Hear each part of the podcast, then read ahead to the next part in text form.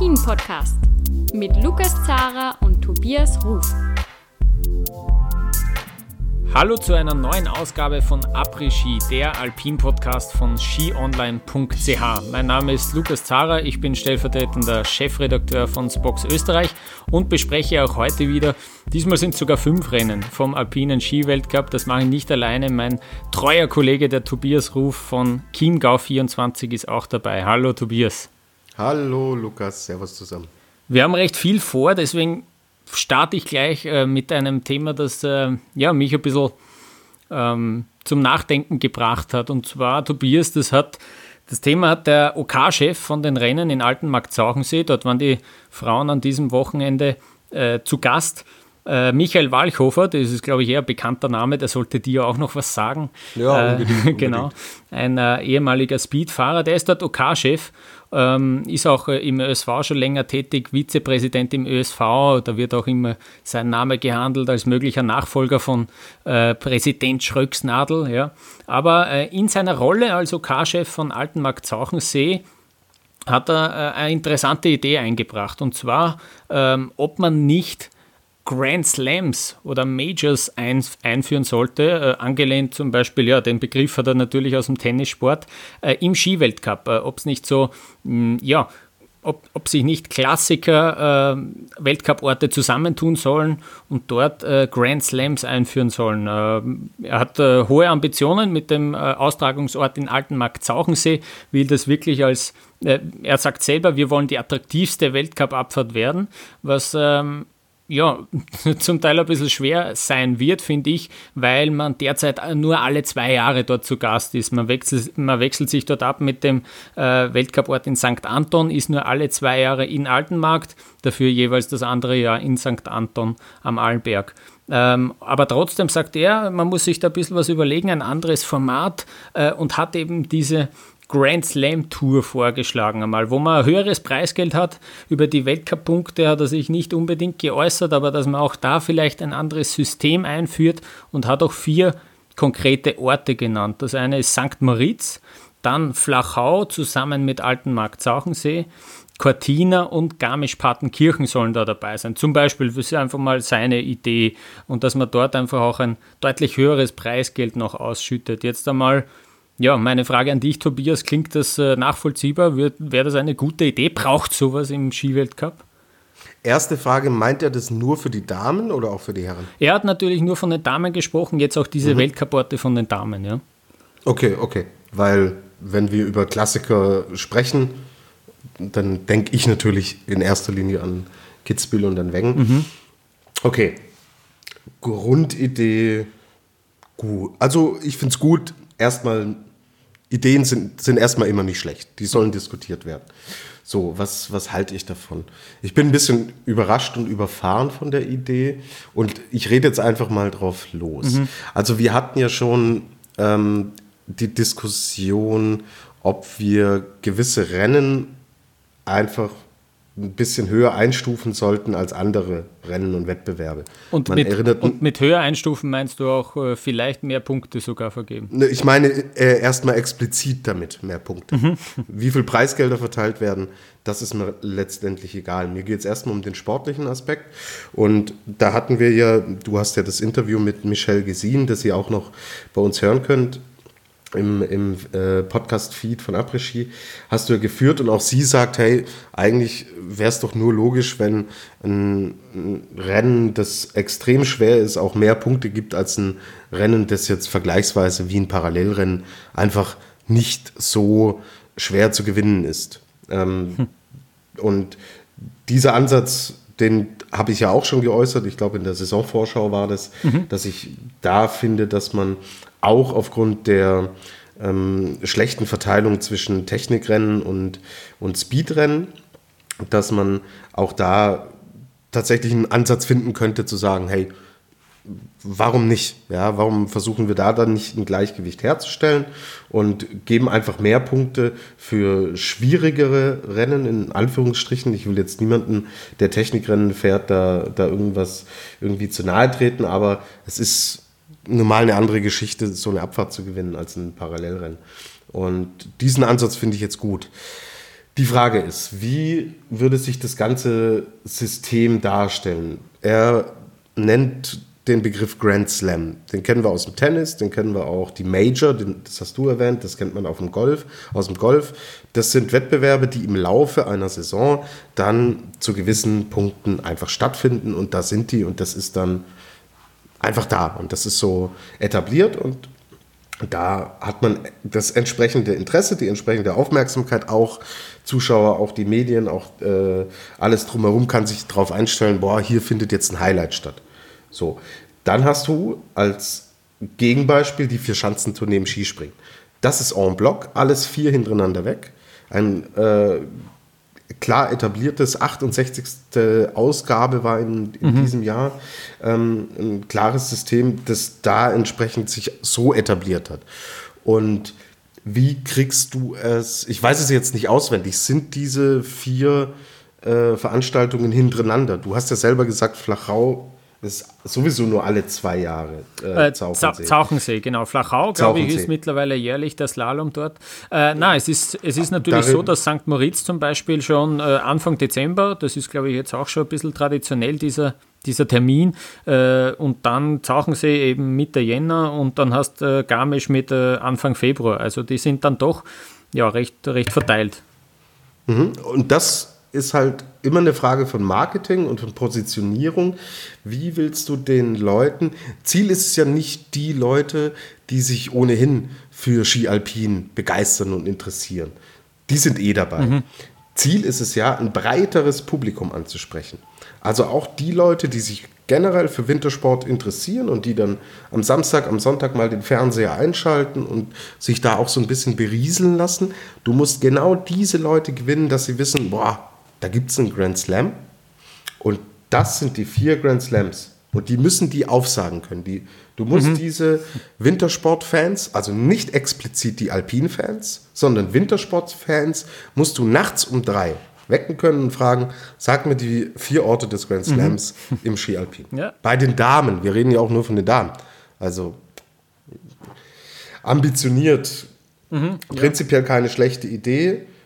Frage, ist, ob man das als so großes Paket verkaufen will.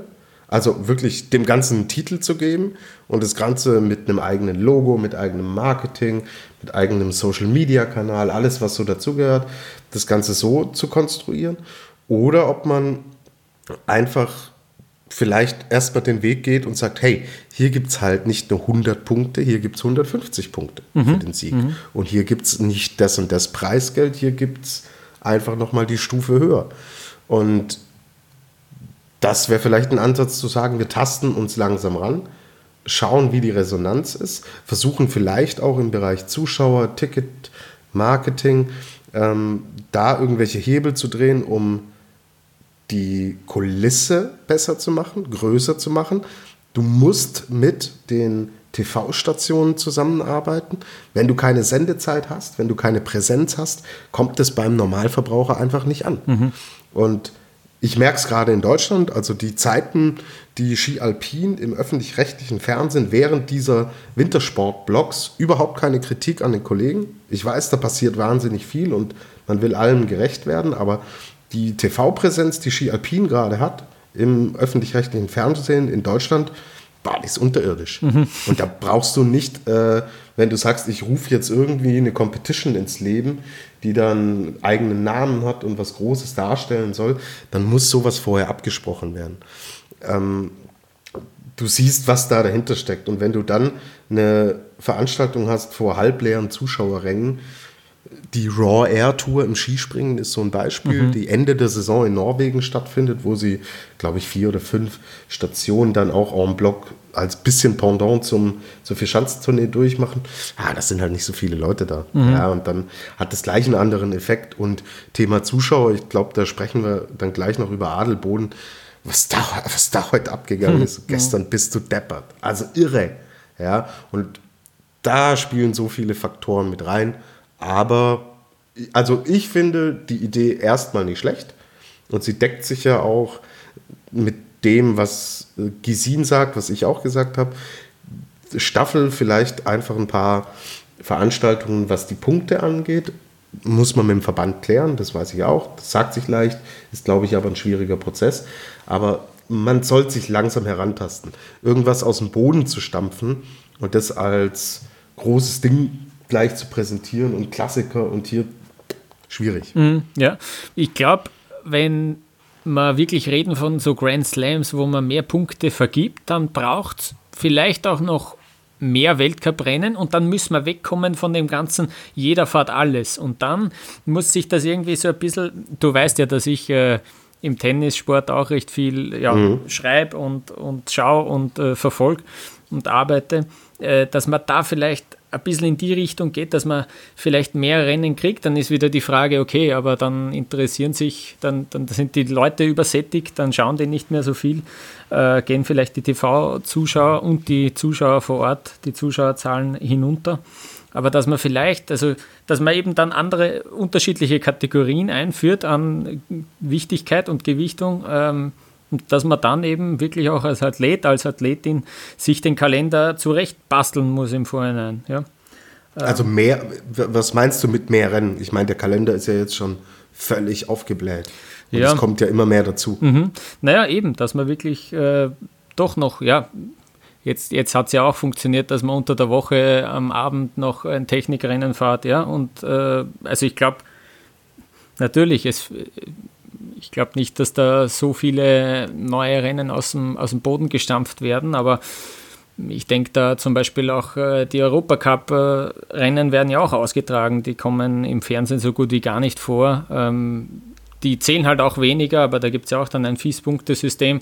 Das sind eigentlich auch zusätzliche Rennen, die permanent stattfinden und für die man eben viel weniger Preisgeld gibt, bekommt, äh, keine Weltcup-Punkte bekommt.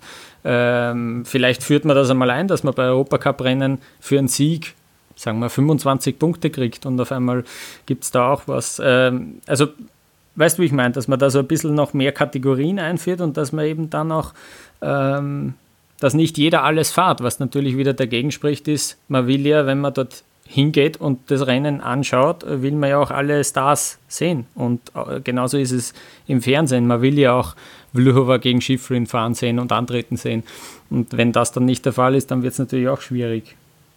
Ja, aber also die, also um was es mir immer geht, ist ja die Diskrepanz zwischen Anzahl Technik, Anzahl mhm. Speed. Mhm.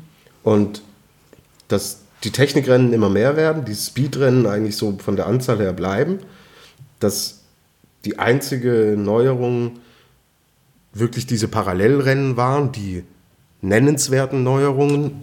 Mai, über die alpine Kombination reden wir nachher noch, aber mhm. da hat sich ja überhaupt nichts verändert, auch nichts zum Guten.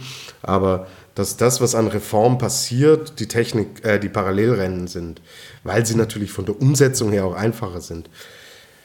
Ja, und dann setzt doch eher an dem Punkt an, zu sagen, wir vergrößern jetzt nicht auch noch den Kalender, sondern erhöhen einfach die Anzahl der Weltcup-Punkte, es dreht sich immer wieder in diese Richtung für entsprechende Speed-Wettbewerbe und suchen uns da auch welche raus, ja, mhm.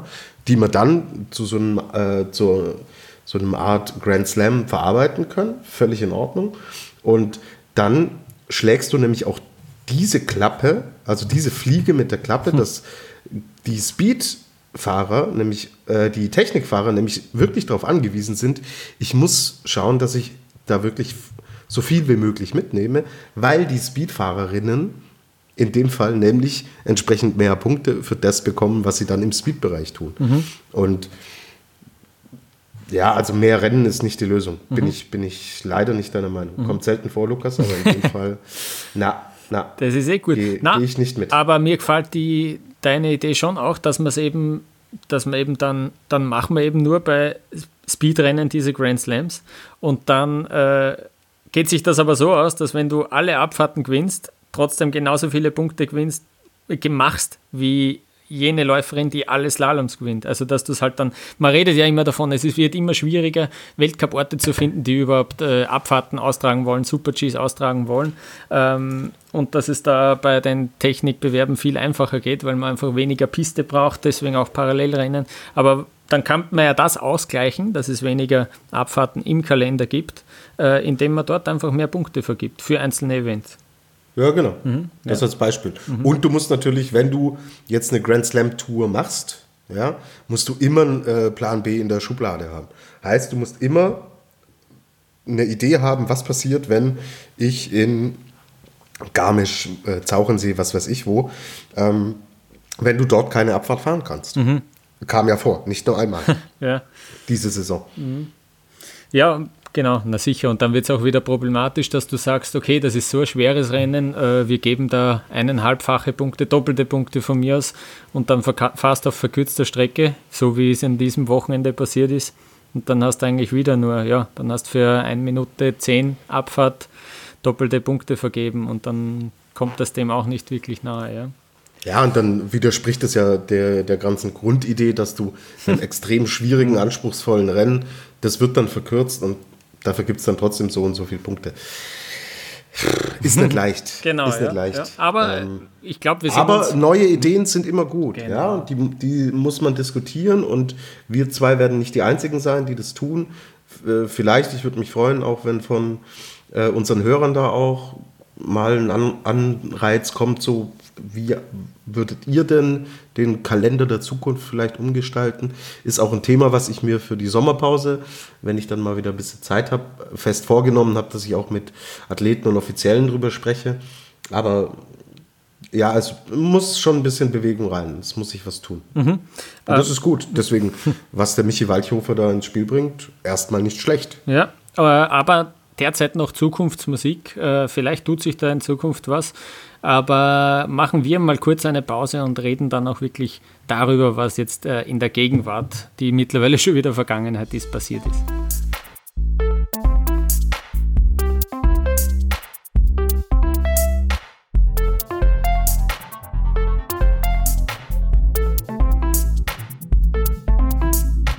So, genug Brainstorming. Jetzt schauen wir auf das, was natürlich passiert ist.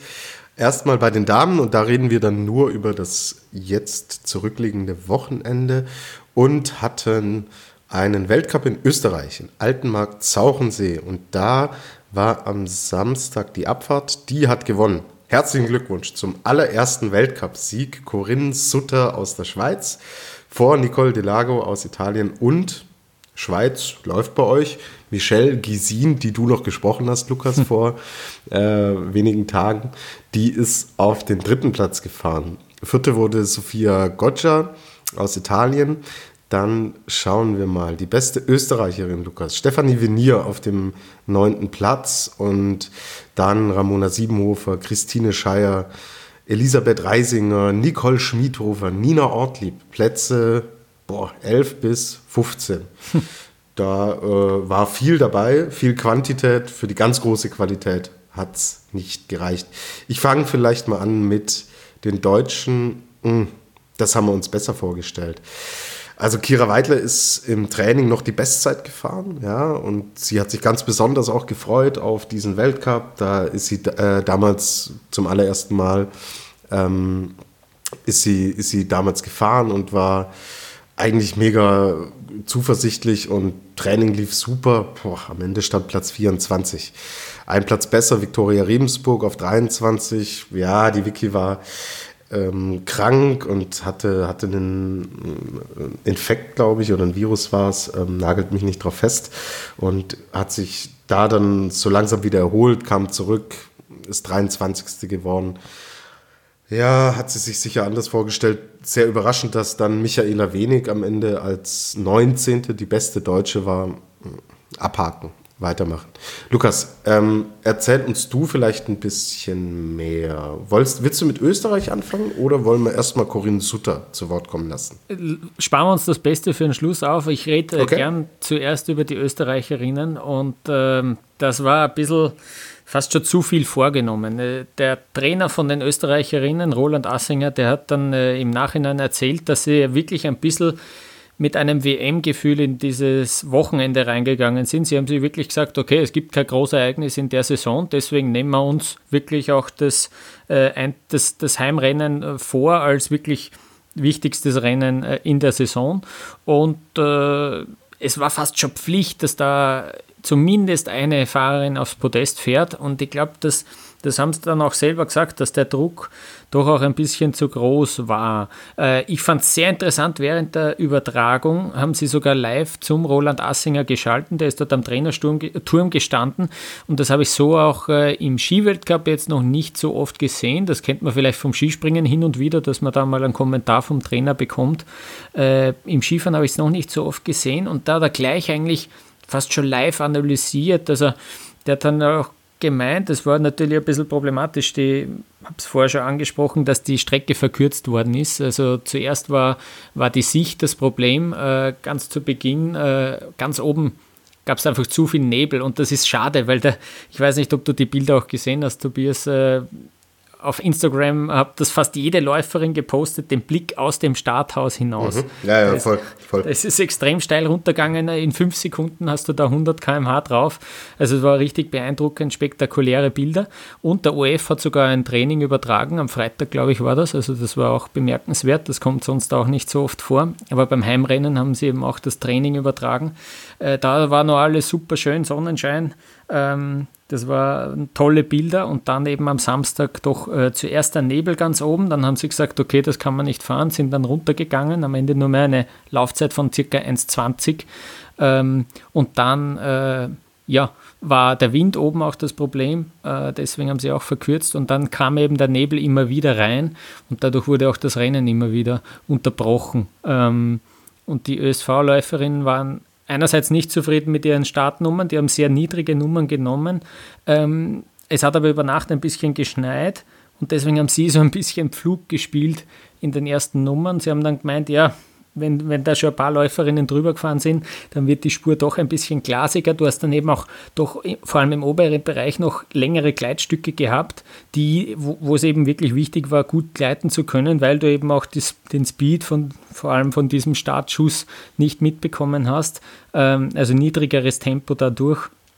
Und ja, ähm, dann hat der Trainer auch eben im Live-Einstieg gemeint, dass sie grundsätzlich Probleme haben, wenn sich die Bedingungen vom Training hin zum Rennen zu sehr verändern. Äh, damit kommen sie nicht so zurecht. Und das hat mittlerweile schon System eigentlich. Und auf der anderen Seite, wenn auch die Strecke verkürzt wird, dass sie dann auch immer wieder Probleme haben. Das war eben auch im letzten Jahr während der WM so der Fall, obwohl sie da als große Favoritinnen ins Rennen gegangen sind, ähm, sind sie da ja leer ausgegangen, die Speedfahrerinnen. Und das äh, ja, das hat er irgendwie erkannt. Er weiß auch noch nicht so recht, woran das liegt, aber daran haben sie zu knabbern und zu arbeiten. Ja. Okay, ja, ist, ist glaube ich, aber ein bisschen dann eine hausgemachte Geschichte, oder? Weil, wenn ich mir die Startnummern ansehe, ist eigentlich bunt gemischt. So eine ganz hohe ist, äh, also eine der allerersten Fahrerinnen ist nicht dabei mhm. vorne, aber Corinne Sutter ist sieben gefahren. Nicole Delago ist 17 gefahren, Michelle Gesin die 6, Sophia Goggia die 11. Da ist schon eine Streuung drin. Ja, ja. Ähm, ja, Ramona Siebenhofer war zum Beispiel eine, die sich äh, sehr geärgert hat, dass sie kaum was gesehen hat, vor allem an mhm. den Schlüsselstellen. Ähm, das war sogar wirklich ein bisschen witzig, weil man sie so da, dann sogar wirklich im OF äh, ein bisschen schimpfen hat hören. Da hat sie nicht gewusst, dass sie gerade im Bild ist sozusagen.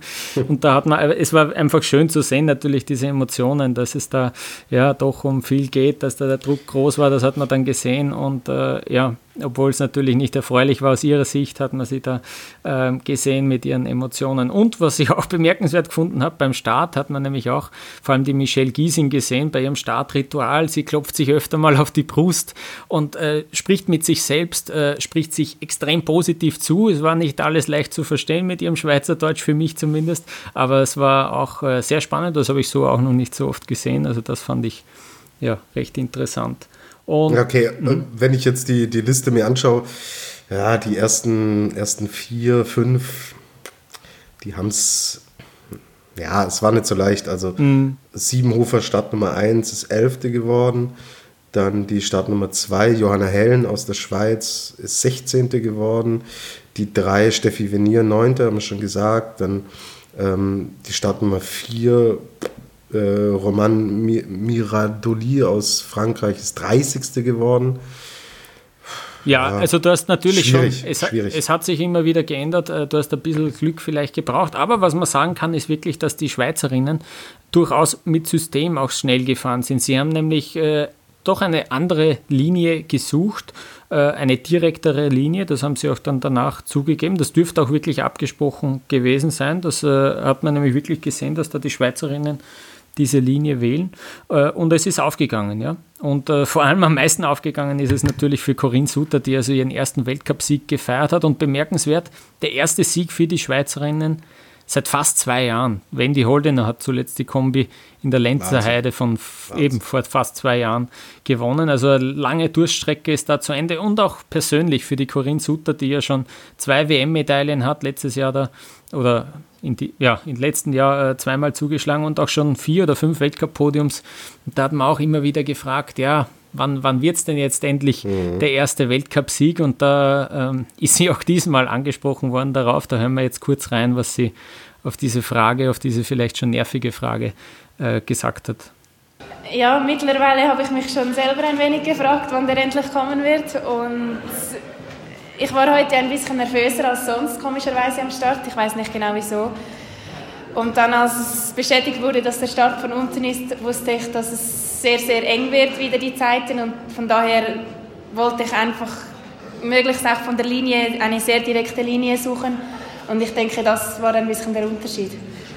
Ja, ich glaube, wenn ich jetzt noch ein zweites Mal runterfahren müsste, ich wüsste nicht, ob ich noch schneller sein könnte. Also es war wirklich eine Fahrt, wo ich im Ziel sagte, mal sehr zufrieden, ja. Ja, ich glaube, da wird sie sehr erleichtert sein die Corinne Sutter. Und ich gönne sie auch tatsächlich von Herzen. Und ja, es wurde jetzt auch Zeit, dass dieses Ding mal fällt. Und schauen wir mal, was das auch für Impulse freisetzt. Also sowas kann immer Kräfte freisetzen und kann natürlich eine Blockade auch lösen. Erwähnen will ich aber natürlich, wir haben jetzt positiv über die Schweizerinnen gesprochen, die eine sehr gute Linie gefunden haben, müssen wir auch über die Italienerinnen sagen. Also äh, Francesca Marsaglia wurde dann noch Fünfte. Drei unter den besten fünf ist richtig stark. Also zwei mhm. Schweizerinnen, drei Italienerinnen in den Top 5. Das ist eine Ansage an viele andere Nationen, dass da vieles richtig gemacht wurde. Absolut, das äh, zeichnet, das hat sich schon abgezeichnet. Die fahren laufend Top-Ergebnisse ein. Ähm, das, ist, das ist wirklich bemerkenswert. Das hat sie ja dann auch äh, am Sonntag fortgesetzt. Ja, unbedingt, unbedingt. Also die sind, die sind bei den Damen unfassbar gut und unfassbar breit aufgestellt. Also wow, jeder, der äh, Fan der italienischen Damenmannschaft ist, kann sich glücklich schätzen. Kommen wir dann gleich zum Sonntag, oder? Mhm, ja, genau. Machen wir erstmal Ergebnis und dann reden wir über das äh, Drumherum.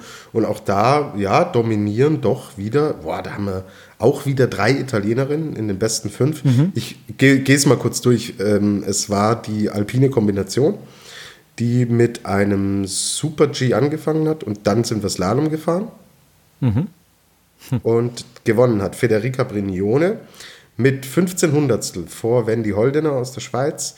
82 Hundertstel dahinter auf dem Stockerl Marta Bassino. Vierte Ramona Siebenhofer aus Österreich, schon 1,39 zurück. Und dann ist die erste große Lücke da, 2,5 Sekunden auf dem fünften Platz Elena Curtoni. Also wieder drei Italienerinnen, eine Schweizerin, da hat sich dann auch eine Österreicherin mal da vorne rein verirrt. Sensationelle Bilanz wieder für Italien. Auch für die Schweiz denke ich, ja, wenn auch mich das überrascht, dass eine Wendy Holdener im Slalom da nicht so viel rausholt, dass sie das Ding gewinnt.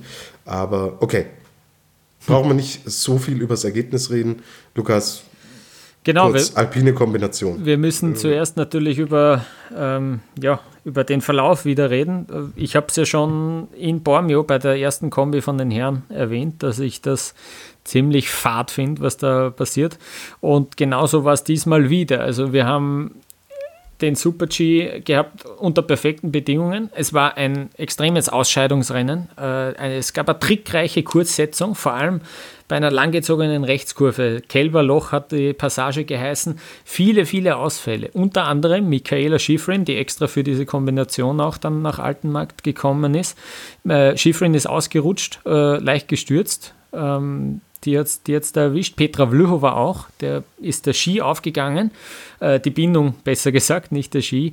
Ähm, ist auch der Kaiser Wikhoff Lee passiert oder auch der Niki Schmidhofer im Training. Also da gab es auch wirklich, da hat man auch gesehen, wie, wie hart diese Pisten präpariert waren, wie ruppig das war. Äh, und sonst hat es viele weitere im Super-G erwischt. Ilka Sturz, äh, Sophia Gotcha, Michelle Giesin, äh, auch zwei deutsche Fahrerinnen waren dabei mit Wenig und Weidle. Also da mhm. haben wir 16 von 47 Starterinnen, also mehr als ein Drittel ist da schon im Super-G ja, ausgeschieden.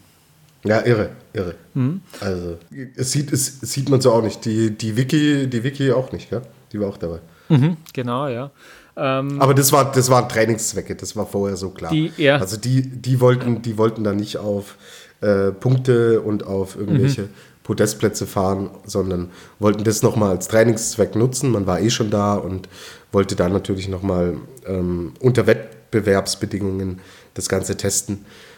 Genau. Was ja. für mich auch schon äh, einiges über diese Kombination aussagt. Genau, du sagst es, ja. Auch die Tina Weirath hat das genauso gemacht, ist den Super-G gefahren, dann im Slalom auf einen Start verzichtet. Da merkt man wieder, ja, schwierig, diese ganze Kombination, mhm. finde ich. Ja. Ähm, mhm. Und dann war es eben tatsächlich so, dass wir ähm, Technikfahrerinnen gehabt haben, die den Super-G super gefahren sind. Ähm, mhm. Federica Brignone Bestzeit gefahren im Super G. Wendy Holdener war auf Platz 3 im Super G, Marta Bassino auf Platz 2. Naja, und die drei sind auch auf dem Podium gelandet. Ja. Da hat sich dann nicht mhm. mehr viel verschoben. Die Wendy Holdener hat die Marta Bassino noch kassiert, aber für die Brignone hat es dann nicht mehr gereicht. Äh, auch weil der Slalom natürlich wieder eher, eher auf der leichteren Seite gesetzt worden ist. Und äh, Federica Brignone ist eine exzellente Slalomläuferin, habe hab ich selber sogar in Lienz auch gesehen. Also die kann, die kann auch richtig gut äh, Slalom fahren.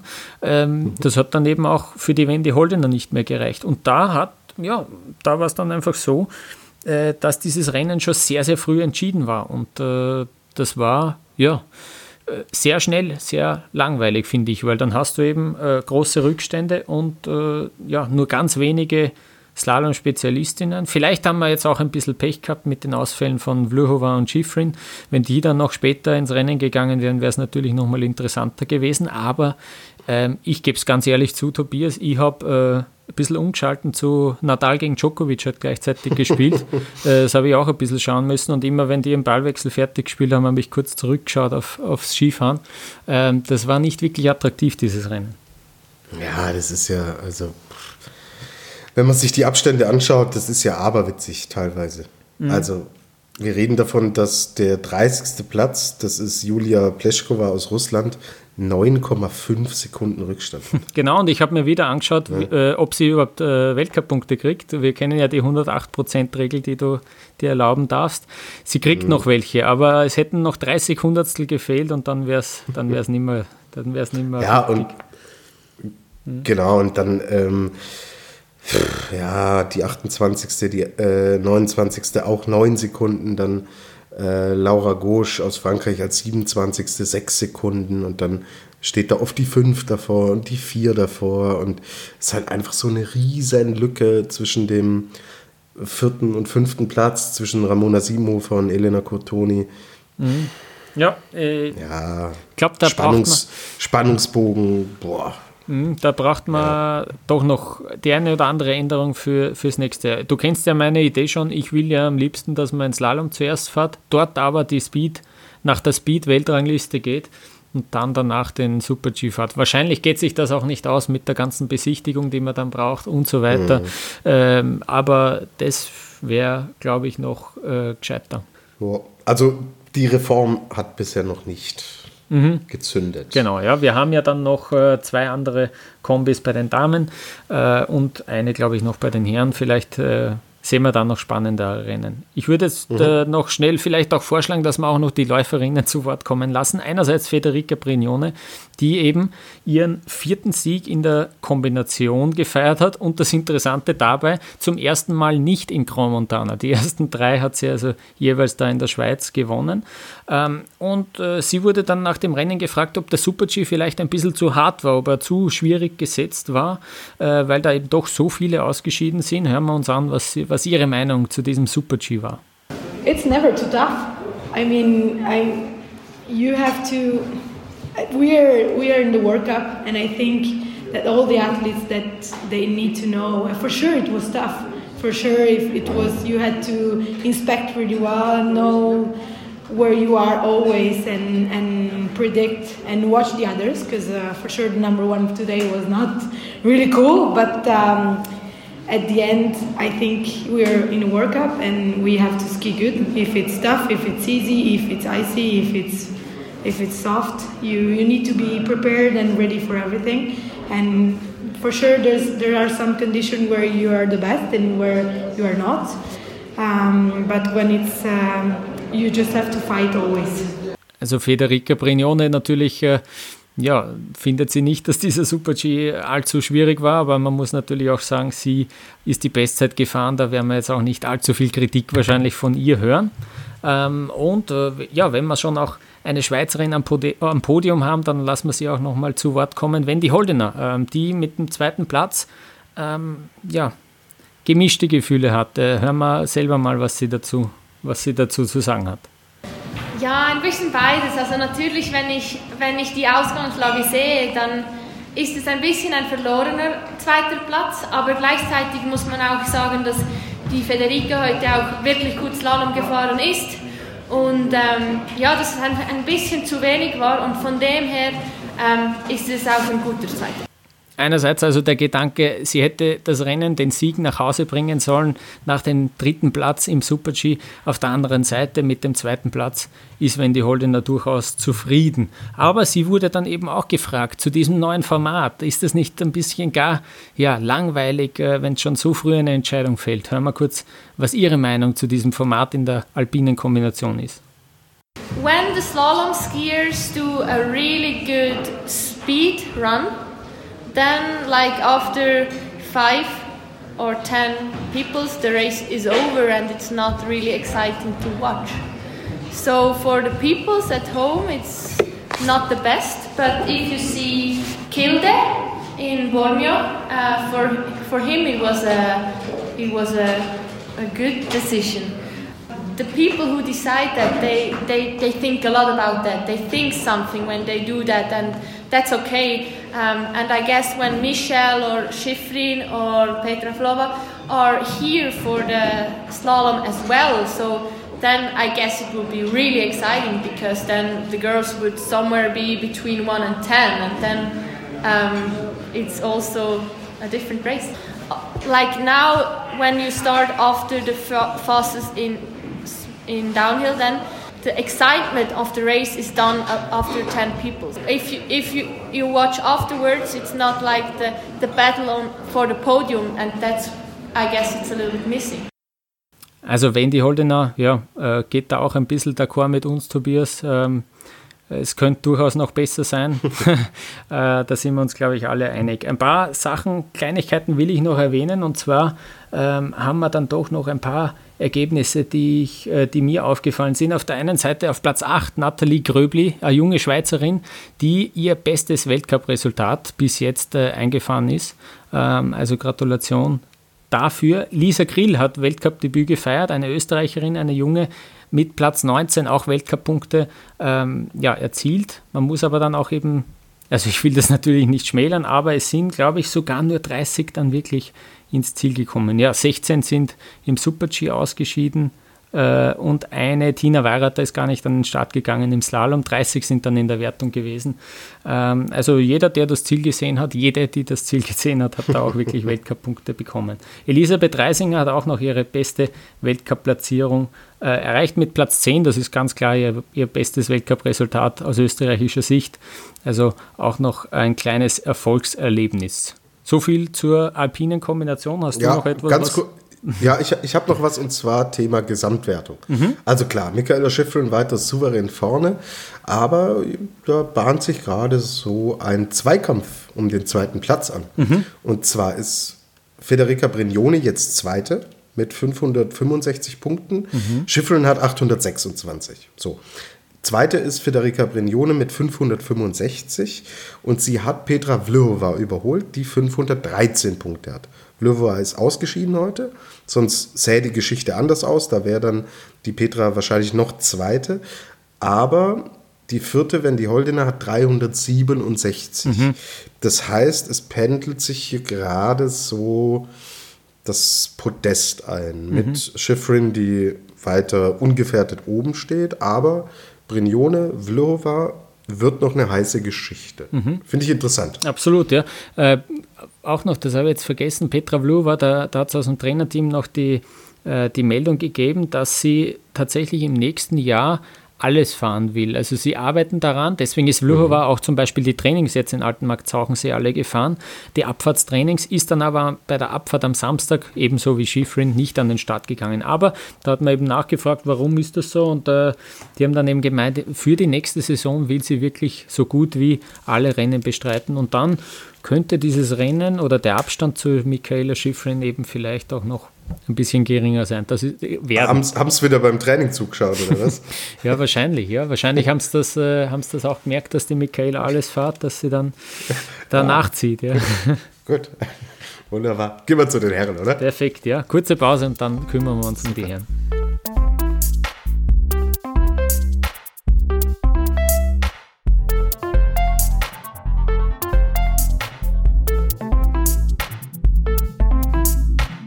So, jetzt sind wir bei den Herren und was ein geiles Wochenende. Mhm. Also Adelboden ist schon echt, echt ein Brett, was die Stimmung, was die Atmosphäre angeht, was da los ist. Super. Kurz zum Sportlichen. Am Samstag der Riesenslalom, damit fangen wir an, den hat gewonnen. San Kranjic aus Slowenien, mhm. der 29 Hundertstel vor Filip Subcic aus Kroatien liegt und dritter Victor Muffangendé mit 64 Hundertsteln Rückstand auf den Sieger San Kranjic. Ein verdienter Sieger, Lukas? Mhm. Erzähl mal, war ja richtig wild, oder? Der Henrik Christoffersen ist zeitgleich mit dem Victor Muffangendé, genau. Wir richtig. haben vier Leute am Podium gehabt. Genau. Äh, San Kranjic war aus meiner Sicht ein absolut verdienter Sieger. Der hat nämlich, also äh, abgesehen davon, dass er jetzt echt extrem konstant schon im Riesenslalom-Weltcup die ganze Zeit unterwegs ist. Also seine Resultate sind da echt beeindruckend. Ähm, äh, er hat dann im zweiten Durchgang voll attackiert und so ein bisschen nach dem Motto Rock'n'Roll. Der hat wirklich alles rausgehaut, hat auch ein paar Fehler drin gehabt und ist trotzdem eben diese Bestzeit gefahren. Also das war, der hätte dann noch durchaus weiter vorne landen können, aber es hat dann eh, es reichen ja auch 29 Hundertstel. Ähm, der, der, der Kerl taugt mir überhaupt. Also, ähm, wenn du ihn dir ein bisschen anschaust, der, viele haben ja einen eigens designten Helm. Ähm, da tun sie sich recht viel an, lassen den sprayen. Er geht mit einem roten Helm an den Start. Das hat eine Farbe, äh, da steht dann noch sein Sponsor drauf und dieser Helm, das einzige Feature an dem Helm ist, dass er ein bisschen zerkratzt ist vorne. Das sieht man nämlich sogar dann äh, auf den Siegerfotos oder so. Das ist dann äh, durchaus recht auffällig. Also da ist irgendwie so ein bisschen ein Gegenteil zum, zu, zu, zu den vermeintlichen Superstars und das taugt mir einfach. Auch bei den Schonern, der, am Start habe ich das kurz gesehen, die sind auch schon komplett zerkratzt. Äh, das passt auch irgendwie zum Rock'n'Roll-Fahrt, der der da irgendwie im zweiten Durchgang hingelegt hat. Das ist eben sein zweiter Weltcupsieg gewesen. Saalbach 2018 hat auch schon einen Riesenslalom gewonnen. Und äh, ja, nach dem Rennen ist er auch gefragt worden, was ihn, was ihn derzeit so stark macht, warum er das so konstant äh, hinlegen kann, diese Leistungen. Hören wir kurz, was er sagt zu seiner Leistung. It's hard to tell uh, what is different from last year or seasons before, but uh, for sure uh, I ski good already last two three years, but now I, I think I can put this on every race, on every run. Uh, my best skiing. Maybe before I didn't do that uh, um, on every race. Uh, and yeah, psychologically I'm better every year. Also about my ski, skis, setup, everything together. I think it's the key. Also der Schlüssel von Sankran jetzt ist äh, irgendwie das Gesamtpaket. Das einerseits das Setup, seine Form, aber auch der Kopf, das passt einfach zusammen, das sagt er. Und äh, mit diesem Sieg in Adelboden hat er jetzt eben auch die Führung im Riesenslalom-Weltcup übernommen. Das ist durchaus beachtlich. Ähm, Unbedingt, plötzlich, ja. Plötzlich ist er nämlich dort vorne, das hätte man äh, so wahrscheinlich vor der Saison auch nicht gedacht. Das ist ein bisschen und nicht ganz 20 Punkte vor Henrik Christoffersen in der Wertung. Ja, also hat mir sehr gut gefallen und weil du es schon gesagt hast, es war wirklich auch hoch, hochqualitativ. Also das war ähm, das, was es so ausgemacht hat, dieses Rennen auch ist, äh, oder beide Rennen eigentlich, dass das wirklich Sonnenschein war, dass du also von der Sicht her keine Probleme gehabt hast, äh, auch was die Bodensicht betrifft und dass irgendwie so jeder Athlet auch sich eigentlich gewusst hat, was es für Bedingungen sind. Und ich glaube, das hat es dann auch ausgemacht. Der erste Durchgang extrem schnell gesetzt. Das war wirklich ein sehr flottes Rennen. Äh, alle haben extrem attackiert und dann hat man ja auch gesehen, äh, was war es, schon wieder extrem enge Zeit, Zeitrückstände. Also genau 1,43 Sekunden hast du dir erlauben dürfen für den zweiten Durchgang. 1,43. Wahnsinn. Richtig Wahnsinn. irre. Im Slalom war es jetzt auch nicht viel anders dann. Ich glaube, da war es ein bisschen über eineinhalb Sekunden. Das ist, äh, das ist ein Wahnsinn. Ähm, und ich glaube eben, das hat den Grund, dass alle gewusst haben, welche Bedingungen äh, warten und alle haben gewusst, sie müssen attackieren. Alle haben auch gewusst, es ist ein extrem direkt gesetzter Riesenslalom und das hat es auch ausgemacht. Ja. War spektakulär. Es war auch nicht allzu viel Schnee. Das hat man einerseits an den braunen ja, Pistenrändern gesehen, aber andererseits auch, dass die, ja, die Ziehwege oder diese kleinen Straßen, die sich über die äh, Piste ziehen, dass da, die auch ein bisschen ausgeprägter waren als in den letzten Jahren. Da gab es einen ganz schierchen Schnapp, eigentlich kurz vom Ziel auch. Da haben ein paar Läufer richtige Probleme gehabt auch. Ähm, aber es war wirklich von der Qualität her von diesem Rennen war es wirklich sehr interessant und spannend zum Zuschauen, glaube ich, für die, für die TV-Seher. Unbedingt, unbedingt. Mhm. Und ja, äh, du siehst ja auch die Streuung, wie die ersten Plätze da verteilt sind. Du hast eine Startnummer 1, der, der San Granic, der eben gewonnen hat, dann Subcic hat die 20, äh, Mulfa Chondé die 15, Christoffersen die 5. Äh, irre, ja. Und dann sehe ich eine Startnummer 41, Roland Leitinger, sechster Platz. Mhm. Super, oder, Lukas? Genau, vor allem deswegen super, weil er im ersten Durchgang 27. war und dann mhm. Laufbestzeit hingelegt hat. Und das, was ich jetzt sage, gilt auch für den Slalom nicht deswegen, weil die Piste so unbedingt nachgelassen hat. Natürlich gibt es ein paar mehr Spuren drin, aber ich glaube auch, dass es viel ausgemacht hat, dass immer mehr Schatten reingekommen ist, vor allem im oberen Teil. Da war einfach ein paar Flachstücke, dass das dann auch, oder auch der erste Steilhang, da hast du einfach gemerkt, dass da die Bodensicht nicht mehr so gut war. Und ich kenne das ja selber, du kennst das wahrscheinlich auch vom Skifahren. Wenn du den, den Boden nicht so schön ausgeprägt siehst, weil die Sonne drauf scheint, dann hast du eben im Inneren ein bisschen eine Handbremse gezogen Deswegen äh, glaube ich, dass das äh, durchaus auch ein Nachteil war für die, die später gekommen sind. Aber Roland Leiting hat da seine Startnummer im zweiten Durchgang perfekt ausgenutzt, Platz 6. Äh, auch wieder gute Leistung bestätigt. Der hat halt noch immer eine hohe Startnummer. Da probiert er jetzt alles, was geht, dass die niedriger wird und dann äh, diese Laufbestzeit, die wird ihm Auftrieb und Mut geben. Ja, und so geht's. Also nur so kann man sich nach vorne arbeiten und ja, geil. Und der nimmt natürlich auch diese Eindrücke mit und die Emotionen und Hammer, mhm. richtig gut. Was auch Hammer ist, schau mal auf Platz 5, kurz vor Roland Leitinger, ganz knapp. Wer ist da wieder? Mhm. Dieser Alexander mhm. Omot Kilde, mhm. den wir eigentlich als Speed-Spezialisten mhm. abstempeln immer. Aber der fährt da schon wieder auf Platz 5, holt sich 45 Punkte für den Weltcup. Das ist irre, der Kerl. Ja, ja, den äh, behaltet den mal in Sachen Gesamtwertung auf dem Zettel. Genau. Ja. Der, der weiß, wie es geht. Ja. Und ja, wollen wir gleich über Pantiro sprechen, weil Thema Gesamtwertung. Ja, sehr gern. Mhm. Dem gleitet es nämlich gerade so ein bisschen aus der Hand. Mhm. Ja, ja. Ist so mein Gefühl. Mhm. Zehnter im Riesenslalom, Christoffersen Dritter. Heute, äh, wir nehmen am Sonntag auf, jetzt heute im Slalom war Christophersen auch wieder besser. Mhm, ja. Aufpassen. Fais attention, Monsieur Pinturo. ah, da packt ja. das ein Französisch aus. Ja, ja. Das, packt, das packt er aus, aber das ist auch eine wirkliche Warnung, weil... Äh, mhm. Ja, da hat es schon wieder geheißen, Magen-Darm-Probleme, was, mhm. der was der jetzt schon in den letzten Wochen gehabt hat. Ich kann mich erinnern, da leicht verletzt na, beim Alta Badia, bei diesem Parallelrennen. Dann war irgendwie krank einmal dazwischen vor Bormio, dann jetzt das. Also ja, zerrt ein bisschen. Also für ihn ist die Saison sicher schon ein bisschen länger als für Christoffersen. Christoffersen hat auch gleich gemeint, na, die Kombi in Wengen, das, äh, das ist überhaupt kein Thema für ihn. Der fährt jetzt heim und trainiert daheim und am Sonntag mhm. ist der Slalom. Äh, da wird der Pontiro sicher starten bei der Kombination. Ja äh, fährt ein bisschen ein intensiveres Programm, aber er muss halt dann auch wieder fett punkten. Ja, ja also mir gefällt von der Körpersprache her Christoffersen auch besser, muss ich, muss ich ehrlich sagen. Und diese, sie machen zwar beide regelmäßig ihre Fehler, aber die größeren Böcke sehe ich irgendwie bei Pantyro und Christoffersen hat heute dann Daniel Jühl zum Slalomsieg, das kann ich schon mal vorwegnehmen, auch mega cool gratuliert und er wirkt irgendwie entspannter. Mhm. Also, mhm. Ich sehe da Christophersen gerade so in der Pole Position. Wir reden nachher noch über die, den Zwischenstand und das drückt sich da auch schon aus. Also wir bewegen uns gerade so in eine Richtung, ja, es ist noch keine Vorentscheidung, ja, aber eine Vorentscheidung entsteht nur dann, wenn sich irgendwelche Wege in Richtung Vorentscheidung halt anbahnen. Ja, ja. Und das, ja. es dreht sich gerade so. Und der Januar, wir wissen es alle, das ist halt ein Monat, boah, da darfst du nicht die, die große Schwäche zeigen, mhm. wenn du das Ding gewinnen willst. Und die große Schwäche ist es nicht, aber Schwächeln ist es schon. Ja. ja. und klar, Mai, das kann natürlich auch gesundheitliche Gründe haben.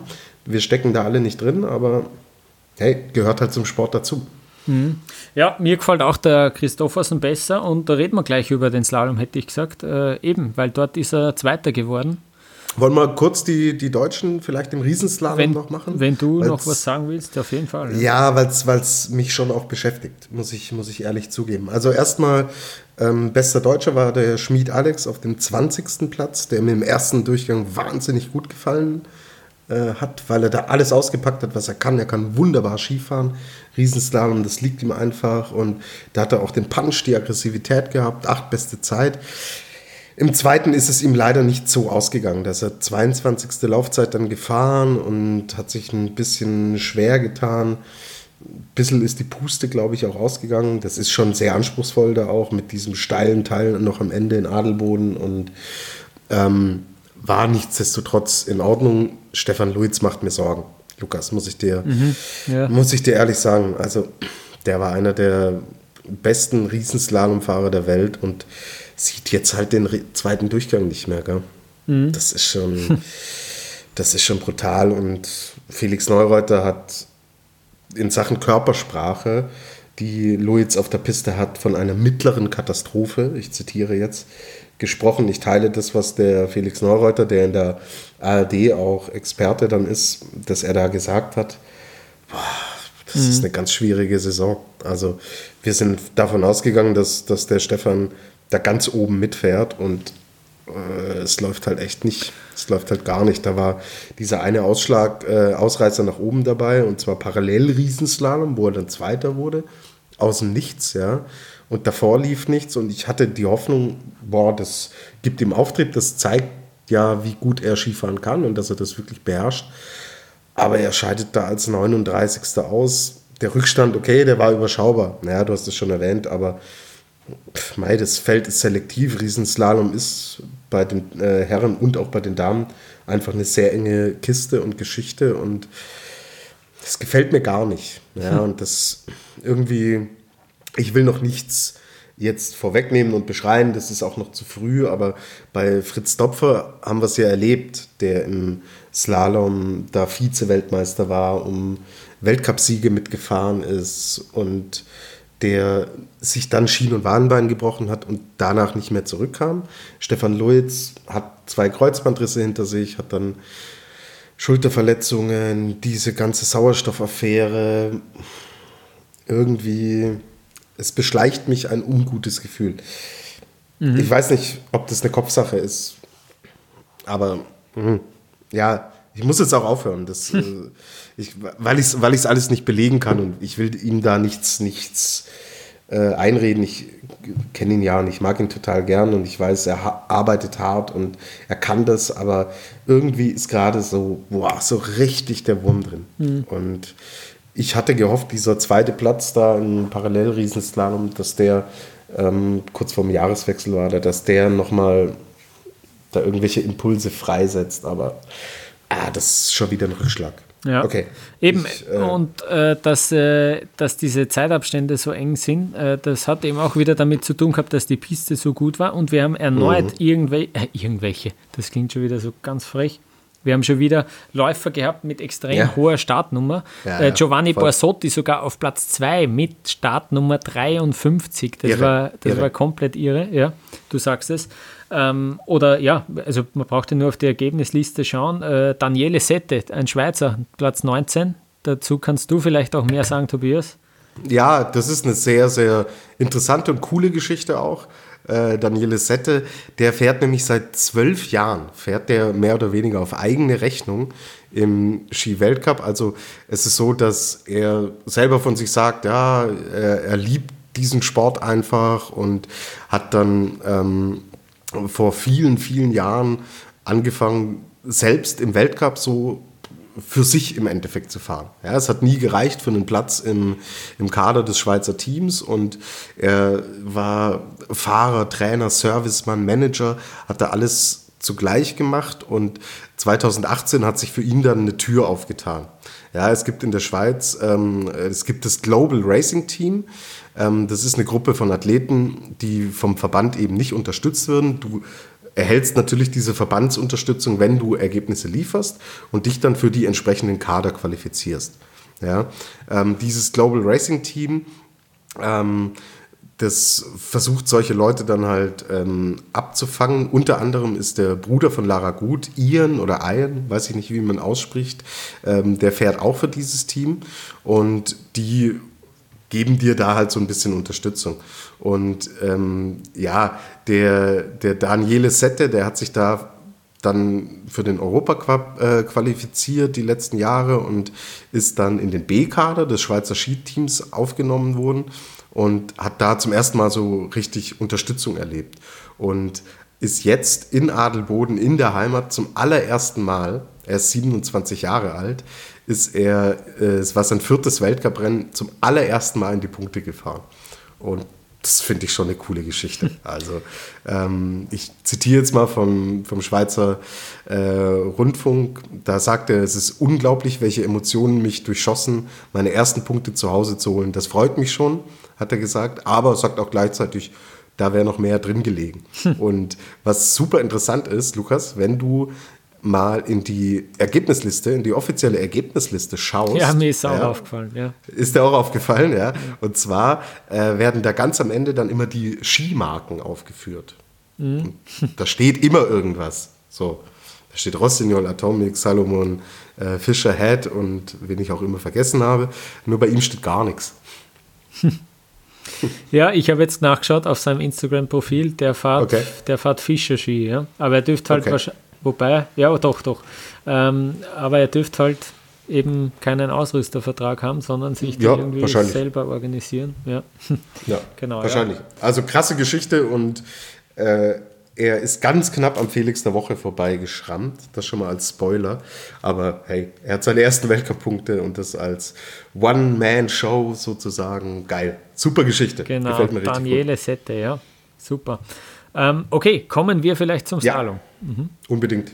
Ja, ähm, Geile Geschichte. Also ich weiß nicht, wie es dir ging, Lukas, aber dieses Rennen anzuschauen heute, irre.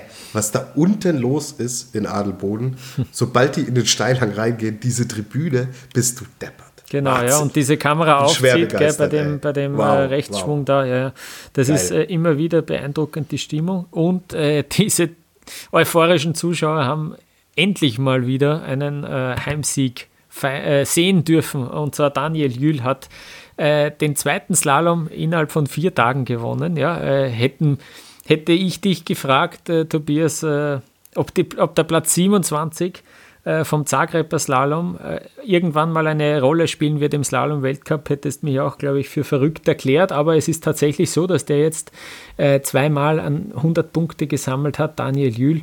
und der hat das zweimal ja, souverän gemeistert. Beide Male war er nämlich äh, Führender nach dem ersten Durchgang, so auch eben jetzt in Adelboden und hat diese Führung nach Hause gebracht. Ja.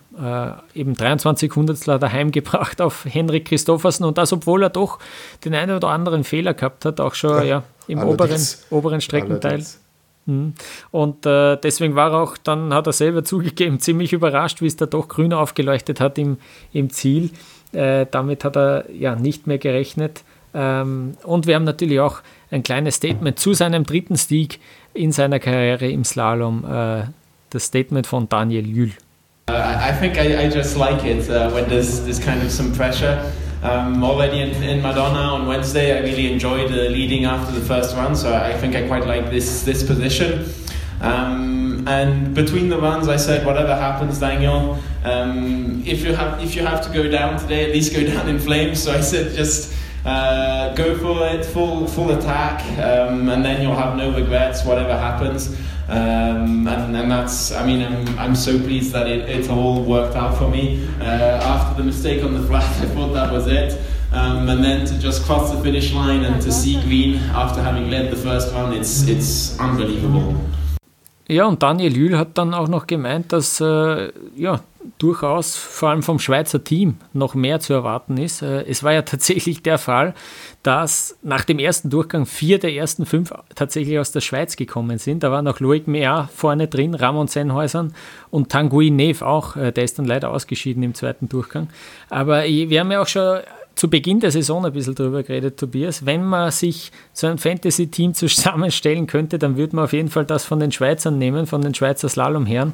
Und äh, die werden jetzt auch immer stärker kommen, immer stärker in Form zum, zum Höhepunkt der Slalom-Saison. Äh, Daniel Lühl äh, ja, ist dann noch an der Speerspitze derzeit, aber die haben ja mit, eben mit Ramon Sennhäusern auch noch einen absoluten Siegeskandidaten. Ähm, die sind richtig gut in Form. Ja, überragend. Mhm. Also das war, das war eine richtig, richtig gute äh, mannschaftliche Leistung heute und ja, in Kombination mit der Stimmung, die da war, also der zweite Durchgang war ja irre. Ja, da stehen die da oben und einer nach dem anderen bricht so ein bisschen weg und boah, Daniel Jühl haut das Ding runter. Ja, hat, wie du selber sagst, Fehler drin gehabt und ähm, die, der Vorsprung ist geschmolzen und geschmolzen und dann im Steilhang fährt er rein in dieses Publikum ja, und dann baut er den da unten aus. Was er unten gemacht hat, war sensationell.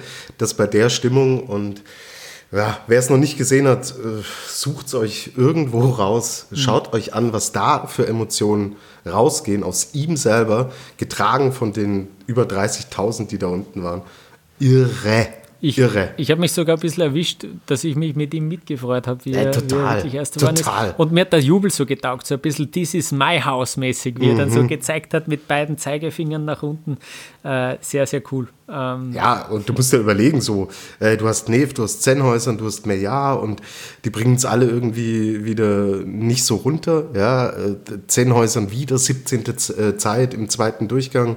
Das hatten wir vor kurzem ja schon mal. Mhm. Äh, Zagreb war es, glaube ich, gell? Mhm. Ähm, wieder im zweiten Durchgang und ja gut, er wäre dann natürlich ein Schweizer Podest hätten wir gehabt, aber wenn du so eine Ausgangslage hast vor diesem speziellen Rennen in Adelboden, und dann wird es am Ende des Tages der dritte Platz. Ja, sagt man, okay, Stockerl haben wir geschafft, aber mehr auch nicht. Und dann kommt Daniel Jühl und boah, zwar nur 15. Laufzeit, also zeigt, dass ähm, ja, die Piste natürlich ein bisschen abgenommen hat und er schon auch Böcke drin hatte. Aber wie er das unten dann wieder rettet in diesem Teil, wo es dann, wo es dann reingeht, unten ins Steile, sauer, richtig geil. Mhm. Mich total gefreut. Mega, mega. Was das mich, macht, das ja. macht Ski Alpin aus. Solche Emotionen und solche Events und Veranstaltungen und super Geschichte, die er geschrieben hat. Absolut, ja. Was mich gefreut hat auch, äh, Platz 3, Marco Schwarz. Ähm, Unbedingt, ja. Erstes Podium für die ÖSV Slalom Herren ähm, ja, hätte man, kommt, kommt doch auch ein bisschen überraschend. Ähm, der ist dann auch noch eher besser zurechtgekommen mit den, ja, wie gesagt, schon düstereren, dünklereren Bedingungen im zweiten Lauf ähm, und hat sich da äh, recht überraschend dann, weil eben, weil eben doch so viele dann, die noch vor ihm gelegen sind, nach dem ersten Durchgang hinter ihm gelandet sind, also ein Top-Resultat von Marco Schwarz. Äh, es ist ja eine Comeback-Saison nach seinem Kreuzbandriss im mhm. Februar. Und äh, ja, er hat nicht nur die Tore in Adelboden bravourös gemeistert, sondern auch äh, die Fragen, die ihm auf Englisch gestellt worden sind. Äh, ich habe ihn noch nie Englisch sprechen hören, aber wir haben ein kurzes Statement von Marco Schwarz. Yeah, it's uh, now 10 and a half months uh, after my injury, so I'm, I'm pretty happy to be back on the podium now, and uh, yeah, skiing is great. The, the feeling is back to, to push hard, and uh, yeah, I'm really happy. Ja, und Lukas nicht nur Englisch sprechen kann, er kann auch Kuhglocken halten. Die gibt es nämlich für äh, die äh, Burschen, die da auf dem Podest gelandet sind und freut mich total für, für Marco Schwarz. Man hat auch in den Interviews dann im ORF gemerkt, so, wow, wie erleichtert er war und ja, das ist eine riesige Drucksituation für die Techniker. Wir haben es hat sich ja durchgezogen durch die ganze Saison und du kriegst das medial in Österreich natürlich noch mehr mit. ähm, wieder auch eingedroschen wird und man war so verwöhnt von Marcel Hirscher und Marco Schwarz. Es ist so schwierig, nach einer schweren Verletzung zurückzukommen und das ist richtig gut, gibt ihm, gibt ihm Auftrieb und du bist aber dahingehend nicht der einzig Glückliche heute, weil wir schon wieder Linus Strasser haben, der schon wieder auf, in die Top Ten gefahren ist. Mhm. Also ich bin völlig sprachlos, wo dieser Leistungssprung herkommt. Die letzten Jahre, man hat immer vom großen Talent und vom Potenzial von Linus Strasser gesprochen und pff, da kam nichts bei rum und jetzt etabliert sich der da. Also ich finde es unglaublich cool, weil er ein guter Typ ist und er ist Sechster geworden. Er hat im Endeffekt nur eine halbe Sekunde Rückstand auf Platz 1. Also die Zeitrückstände, da haben wir noch gar nicht drüber gesprochen, das sind ja irre. Das ist ja Wahnsinn. Ja, also, 1,52 hast du dir erlauben dürfen für einen zweiten Durchgang. Das ist nix. Ja, und äh, wir, wir reden jetzt vom, vom äh, Gesamtstand. Mhm. Ja. Das heißt, 15. ist Jean-Baptiste Grange geworden, der alte Mann aus Frankreich, der so alt ist wie ich. Äh, das, das, das nur als, äh, als unwichtige Nebeninformation. Der hat 85 Hundertstel auf den ersten Platz. Mhm. Als 15. ja. Es ist irre. Mhm. Also äh, mit 85 Hundertstel äh, Rückstand, äh, da, da, siehst du noch nicht, da siehst du die Schifrin nicht mal mehr im Damenslalom. Mhm. Oder wie, wie Sieht man sie nicht mehr? Nee, ich, ich habe keine Ahnung, was ich damit sagen will. Ich will nur ausdrücken, dass es einfach krank ist, ja, dass du äh, als 15. unter einer Sekunde bist. Also äh, Wahnsinn. Und Linus Strasser ist voll mit dabei. Eine halbe Sekunde Rückstand, Laufbestzeit im zweiten Durchgang. Ähm, er selber sagt so, ja, er ist natürlich zufrieden, wie es gerade läuft, aber was ihn so ein bisschen stört, bei ihm ist es entweder 100% oder 80%. Er findet noch nicht so den Mittelweg, den du manchmal finden musst. Du kannst nicht immer volles Risiko gehen, weil sonst scheidest du eigentlich jeden zweiten Lauf, äh, Lauf aus. Ja? Sondern er, dass er sich so von der Renneinteilung da noch eine bessere Abstimmung und Mischung wünscht, aber wenn ihm ein Lauf ausgeht, dann geht er ihm richtig aus. Und Laufbestzeit im zweiten Durchgang, sechster Platz insgesamt, ja, der ist einfach gut. Und der hat diesen ganzen medialen Druck hat der abgefangen. Er ist mit Abstand der beste Techniker im deutschen Team, wenn wir Riesenslalom und Slalom zusammenfassen. Und das nach den letzten Jahren ist eine riesige Überraschung. Man darf nie vergessen, dass er sich das Kahnbein gebrochen hat an der Hand und dass er immer noch mit Bandage fährt, dass er selber sagt, wenn er ein paar Tage Ski fährt am Stück, dann merkt er das, dann tut ihm das weh. Aber ja, mach so weiter. Er, er, er macht auch, wenn wir über Körpersprache sprechen, was wir vorhin bei Stefan Lutz schon als Thema hatten, da macht er genau den gegenteiligen Eindruck. Der wirkt total locker und befreit und knallt die Dinge runter, ist ein wilder Hund. Super. Ja. Ich bin total begeistert. Slalom Adelboden, geil. Und äh, es geht ja jetzt dann weiter. Jetzt kommen ja die, die nächsten richtigen, richtigen Bretter im Slalom. Also können wir uns auf viel freuen, gell? Absolut. Äh, du lieferst mir noch die Steilvorlage, indem du sagst, äh, wenn du zu viel riskierst, bist draußen. So geht es nämlich Clement Noël. Der hat in mhm. diesem Jahr, wenn er durchgekommen ist, ist er aufs Podest gefahren. Diesmal ist er im zweiten Durchgang wieder ausgeschieden. Übrigens, so wie Manuel ja. Feller auch. Der ist auch so ein Kandidat für ähm, ja, Do or Die irgendwie. ja, ähm, ist eingefädelt vor dem Zielhang, Manuel Feller. Äh, ein bisschen ärgerlich natürlich. Äh, unmittelbar hinter Linus Strasser auf Platz 7, Fabio Gstrein mit Abstand sein bestes Weltcup-Resultat. Ähm, also auch ein kleines Erfolgserlebnis für den, einen ÖSV-Läufer. Marc Diegruber als 21. und Michael Matt, der derzeit komplett äh, aus dem Wind ist, der sich äh, nur mehr ärgert in äh, in Zagreb fast noch um den Sieg eigentlich mitgefahren und jetzt äh, nur Platz 24. Ein bisschen ratlos wirkt der, aber auch noch Weltcup-Punkte gesammelt. Ja? Und Daniel Hühl, der große Sieger. Übrigens der erste Schweizer, der jetzt drei Slaloms in seiner Karriere gewonnen hat. Das, hat das habe ich mir auch aufgeschrieben, ja. ja. Ihre Verrückt, Statistik. Hätte ich nicht gedacht. Also, ja, kein, kein, kein, kein Schweizer hat mehr Slalom-Siege wie er. Ja bemerkenswert. Ähm, mhm. Gut, ja, ähm, ich glaube, wir müssen dann eh noch äh, drüber reden, wie er zu dem zum zweiten von den drei äh, Slalom-Siegen gekommen ist, denn unter der Woche, dass das nicht ganz untergeht, äh, haben wir noch einen Slalom in Madonna gehabt, ähm, den auch Daniel Jühl gewonnen hat. Und zwar auch wieder so in beeindruckender Manier. Erster nach dem ersten Durchgang und dann äh, die Führung ins Ziel gebracht. Ähm, Tobias, du hast mal währenddessen, während dem Rennen schon geschrieben, wie geil eigentlich dieses Rennen ist. Es war ein Night Race. Äh, das ist schon eine eigene Stimmung. Es ist richtig cool, oder? Ja, total. Taugt mir voll. Mhm. Also klar, nichts, nichts geht äh, dann über Schladming, aber auch Madonna hat so einen coolen Flair. Also ja, so unter Flutlicht und die Zeit am Abend ist geil und die Stimmung ist meistens cool und du hast dieses Thema Sicht und sowas, ja, was, was wir ja auch schon angesprochen haben, was in Technikrennen nie, nie so ein Problem ist wie im Speed-Bereich, aber ich finde es einfach eine geile Atmosphäre. Mhm. war auch wieder ein Rennen, das mir mega gut getaugt hat. Wieder super knapp, Mensch. Also 15 Hundertstel Henrik Christoffersen Zweiter, Clement Noel 25 Hundertstel Dritter, dann äh, Sebastian Voss Solevak aus Norwegen mit drei Zehnteln auf Platz 4, Pantiro wieder Fünfter, also wieder hinter Christoffersen, hat man vorhin schon gesagt.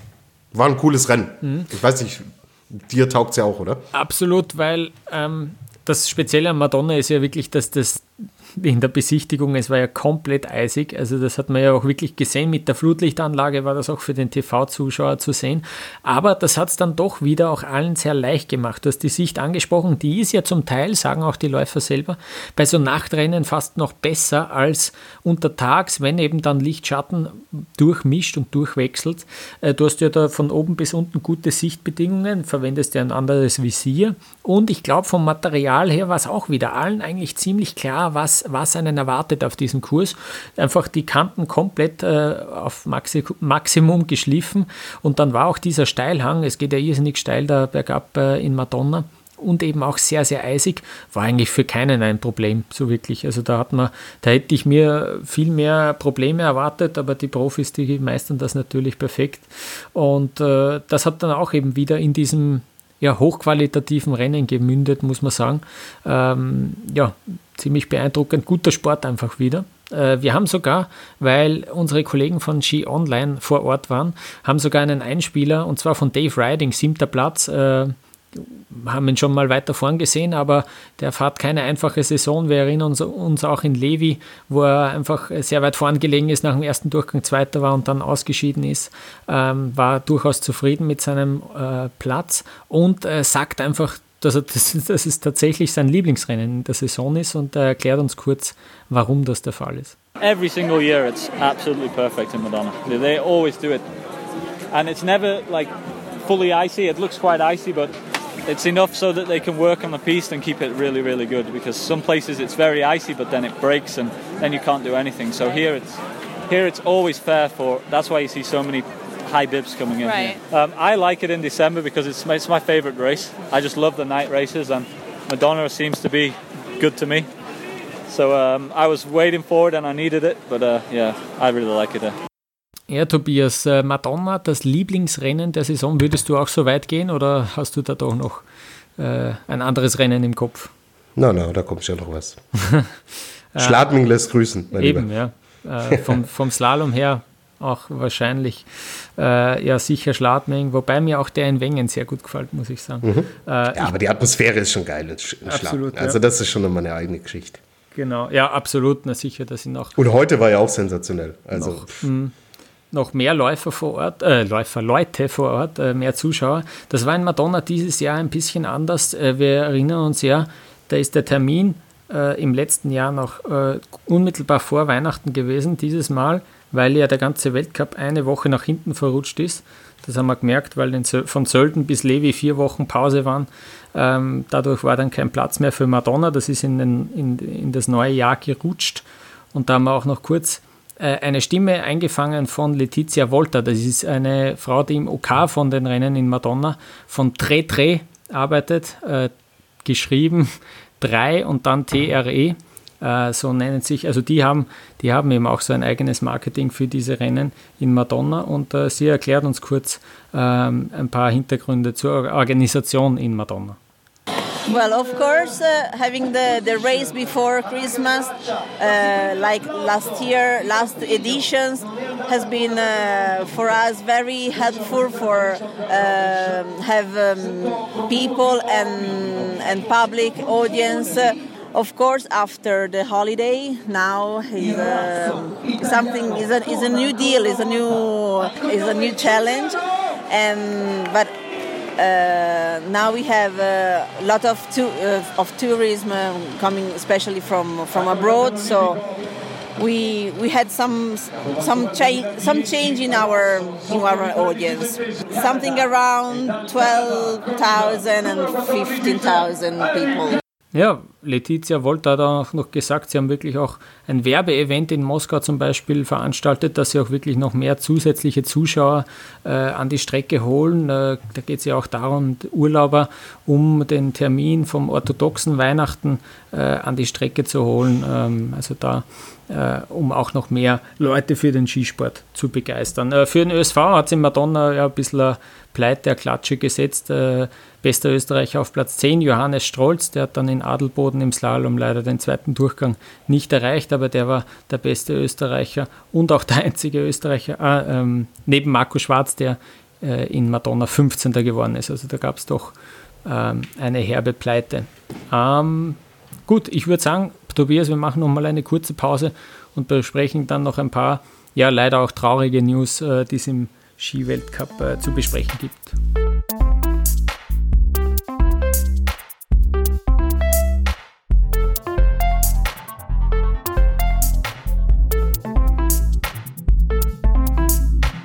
So, bevor wir zu den unschönen Nachrichten kommen, wollen wir noch den Felix der Woche verleihen. Und Lukas, du hast da eine Idee. Ich, wollt, ich wollte ja, ich habe es ja schon angekündigt, ich wollte ja sagen, dass ähm, Daniele Sette den bekommt, aber du bist mir dazwischen gegangen. Erzähl. Ich setze noch einen drauf und würde gerne den Felix der Woche äh, Patrick Feuerstein vergeben, einem ÖSV-Läufer, einem Jungen, der übrigens jetzt vom äh, Papa Hirscher betreut wird. Ähm, das hat sich insofern jetzt einmal bezahlt gemacht, dass er in Adelboden im Riesenslalom in die Weltcup-Punkte gefahren ist. Hat man gemeint. Äh, er hat sich schon recht gefreut, hat schon dem OF ein Interview gegeben, äh, dass er sich, ja, ähm, also das durchaus Selbstvertrauen gibt, natürlich sein erstes Resultat, mit dem er erste Punkte sammelt. Und dann ist er disqualifiziert worden. Und zwar, weil er zu früh gestartet ist. Der, UE, der, der OF hat dann versucht, seinen Start nochmal einzuspielen, ähm, hat auch alle Starts von sämtlichen Läufern im zweiten Durchgang gefunden, nur den von Patrick Feuerstein nicht. Der ÖSV hat dann gemeint, Feuerstein ist äh, circa eine halbe Sekunde zu früh gestartet. Ähm, das Problem ist ja, du musst ja in einem gewissen Korridor starten. Das Startsignal kennt ihr vielleicht von unserem Intro, von unserem Podcast. Äh, wenn diese fünf äh, hinunterzählen, dann hast du diese fünf Sekunden und danach nochmal fünf Sekunden Zeit zu starten. Äh, und da war einfach der Patrick Feuerstein ja zu enthusiastisch, zu, zu euphorisch und hat sich da äh, ja zu früh aus dem Start katapultiert. Sehr, sehr bitter. Das wird er sich sicher sein Lebtag merken, da bin ich, mal, bin ich fest davon überzeugt. Äh, aber immerhin reicht es, würde ich sagen, für den Felix der Woche von Après-Ski für, für dieses Mal. Ja, unbedingt. Soll er bekommen. Äh, alles klar, ja. Äh, jetzt eben zu den angekündigt äh, schlimmen Nachrichten. Mhm. Leider gibt es wieder einige Verletzungen und zwar gleich einmal eine DSV-Athletin, Tobias. Ja. Äh, Marlene Schmotz ja. hat sich im Zagreber Slalom äh, schwer verletzt. Ja, scheiße. Kreuzbandriss, Saisonende. Sie war so gut drauf ja, und jetzt diese Verletzung, also ist richtig, richtig, richtig bitter. Und ich weiß, ich saß äh, in Bischofshofen bei der Vier-Schanzentournee und ähm, da war auch Ralf Eder, der Pressesprecher, Grüße an der Stelle vom Deutschen Skiverband. Und ich habe mit dem Ralf dann noch geredet. Und der Ralf hat gesagt, er hat mit der Leni Schmotz telefoniert und er selber hat gesagt, boah, das hat ihm echt wehgetan, dieses Telefonat. Also, ja, mhm. die die muss richtig fertig sein. Das kann ich total verstehen. Da bist du so gut drauf und zeigst so gute Ergebnisse und dann kommt so eine Verletzung. Das ist einfach boah, ich habe es dem Ralf, ähm, den ich auch schon ein bisschen kenne, angemerkt, wie sehr das alle mitnimmt und ja, ist einfach nur bitter, nur das aller, allerbeste und ich hoffe, sie lässt sich nicht unterkriegen davon. Sie hat so viel Potenzial und dass sie da wieder zurückkommt, äh, jetzt den Willen hat, sich zurück zu beißen und ja, ist für das ganze deutsche Team natürlich eine beschissene Nachricht, mhm. wenn man das im Podcast sagen darf. Ja, vor allem deswegen, weil sie äh, sich schon einmal das Kreuzband gerissen hat. Eben. Im Herbst 2017 Eben. war das, also genau. erst auch noch nicht allzu lange her. Ähm, ja. ja. Gute Besserung. Ähm, ja. Sie ist leider nicht die einzige. Äh, Im französischen Team gibt es gleich zwei schwerere Verletzungen. Adrian Theo, äh, der Speed-Spezialist, äh, hat sich auch einen Kreuzbandriss und Brüche im Schienbeinkopf zugezogen im Training. Also das dürfte auch ein ziemlich heftiger Abflug gewesen sein bei ihm. Wurde schon in Lyon operiert. Äh, auch operiert wurde schon Tessa Worley, die sich äh, am rechten Knie einer Arthroskopie unterzogen hat. Äh, sie ist im Dezember 2018 in Lake Louise gestürzt und diese Nachwehen, also das hat sie immer wieder jetzt noch äh, ja, dahin gezogen. Schon im letzten April hat sie sich am Meniskus operiert. Äh, operieren lassen und jetzt ist eben ein Saisonende auch sehr wahrscheinlich. Im Sölden war sie noch Dritte auf dem Podium, aber die Probleme im Knie haben immer, sind immer größer geworden, deswegen jetzt die OP. Ja. Und dann äh, kommen wir auch zu, zu, zur nächsten schweren Verletzung äh, aus dem Riesenslalom. Manfred Mölch, nämlich der italienische mhm. Routinier, ähm, der hat nach, ist als erster in den zweiten Durchgang vom Riesenslalom in Adelboden gegangen und äh, nach circa 30 Sekunden hat es ja einen, so einen Highsider gegeben, äh, hat ihn ausgehoben, er hat ihn gestanden, aber sofort den Lauf abgebrochen, hat sich das Knie ähm, ja, ans Knie gegriffen und man war sich ziemlich schnell sicher, dass das doch was Heftigeres sein sollte, dürfte. Und jetzt äh, steht es eben auch fest, ein Kreuzbandriss. Und jetzt fragt sich natürlich jeder, ob das vielleicht auch schon das Karriereende war. Bei Manfred Mölk nächstes Jahr gäbe es natürlich eine Heim-Weltmeisterschaft in Cortina. Wird natürlich ganz schwer jetzt äh, innerhalb von einem Jahr sich wieder in den Kader zurückzukämpfen und dann dort. Wie, wie alt ist er? 37, oder? Ist er nicht sogar schon 39? Aber sowas in der. Nee, 37. 37. 37 ja, ja. ja, hab gerade nochmal nachgeschaut. Mhm, genau, ja. Schwierig, aber gut, okay wenn es noch eine große Motivation gibt, dann ist es natürlich Cortina und mhm. ja, mal dann da jetzt nochmal drauf hinarbeiten und er wird ja dann selber sehen, geht's oder geht's nicht. Ich drücke ihm alle Daumen.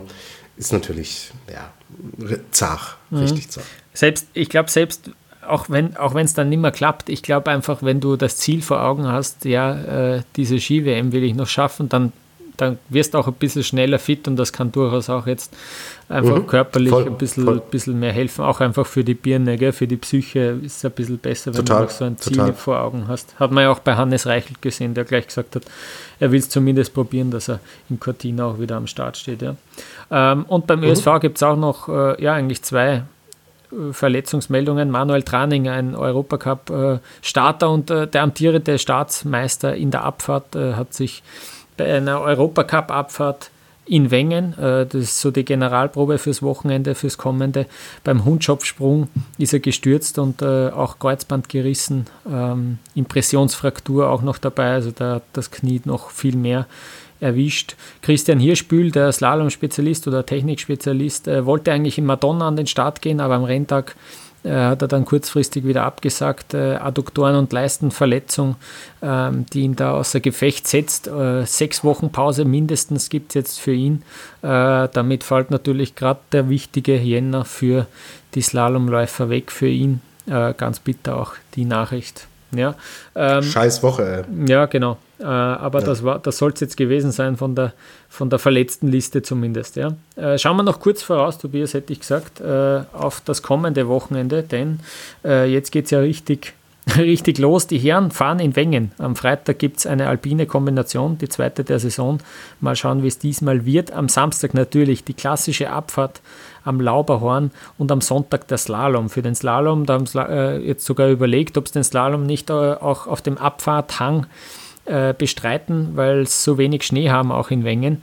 Aber jetzt wollen sie doch mit Hubschraubern den Schnee äh, antransportieren und sie haben gemeint, das ist sogar äh, ja, die die umweltfreundlichere Variante, weil sie sonst äh, so viel Infrastruktur noch aufbauen hätten müssen auf der Abfahrtsstrecke, weil der Slalomstart so äh, auf, auf Abwägen irgendwie gelegen wäre, äh, dass das noch mal viel mehr Aufwand gewesen wäre, als wenn man jetzt einfach diese Tonnen an Schnee mit dem Hubschrauber rüberfliegt. Fand ich auch eine interessante ja. Meldung. Verrückt. Mhm. Verrückt. Äh, die ja. Flugbelastung ist also tatsächlich da dann geringer. Ja. ähm, Aber zieht, zieht sich so durch gell, bei allen Wintersportarten. Also ich sehe es ja jetzt auch selber, vier Schanzentournee, Genau. Nur in Bischofshofen lag ganz wenig Schnee außerhalb mhm. der Schanze, mhm. sonst überall alles grün. Ähm, jetzt Biathlon in Oberhof, da musste der Schnee von der World Team Challenge, die kurz vor Jahreswechsel auf Schalke stattfindet, teilweise rübergekarrt werden und mhm. alles außenrum grün. Heute in Dresden war Langlauf, Weltcup in Deutschland, nur die Piste weiß, alles andere grün. Jetzt in, in Ruppolding steht bei uns hier ich wohne, äh, wohne ja in der Nähe vom Chiemgau. Ähm, der Biathlon-Weltcup an, pff, da ist kein Schnee. Also krasser Winter. Ja. Winter in Anführungsstrichen. Genau, ja. ja ähm, okay, machen wir weiter. Ich, äh, genau, ja. Ist ein Thema, das wir ja eh äh, mal gezielter angehen wollen und sind alles so Eindrücke, die wir sammeln und dann auch mitnehmen. Und zwar nicht nur im Bereich Ski Alpin, den, äh, sondern auch bei vielen anderen Sportarten. Es war jetzt auch das erste Mal der Fall, dass ich äh, Meldungen gehört habe bei der Vier-Schanzentournee, dass man sich überlegen muss, ob man nicht auch im Winter auf Matten springt, immer mehr, weil ja. es einfach der Aufwand immer größer wird, dass man ja. da diese ja ja, sogar, sogar schon einen Auslauf einfach nur präpariert, ja, und nicht ja. einmal eine ganze Abfahrtsstrecke, ja. Genau. Ja. Ähm, einen Slalomhang müssen die Leute in Flachau präparieren, nämlich für die Damen, da geht es schon am Dienstag weiter. Ähm, yes. Das ist das Rennen mit dem höchsten Preisgeld im ganzen Jahr. Ähm, auch deswegen ist es sehr beliebt bei den Fahrerinnen. Äh, und dann am, Voll am Wochenende darauf äh, machen sie Station in Sestriere. Dort gibt es einen Riesenslalom und ein Parallelrennen, einen Parallelriesenslalom auch in Sestriere am Sonntag dann. Am Samstag kommt der Riesenslalom. Genau, das ist der, das Programm für die nächste Woche. Davor treffen wir beide, Tobias, uns noch in Ruppolding, du hast es schon gesagt. Mhm. Äh, ich bin das erste Mal beim Biathlon-Weltcup vor Ort, aber nur als Zuschauer, du bist dort arbeiten, oder? Genau, aber auch nie als Athlet, sondern als, als, Journalist und äh, ich arbeite. Also keine Angst, Lukas, ich werde kein Gewehr in der Hand haben. Okay. Du und deine Begleiter, ihr seid sicher.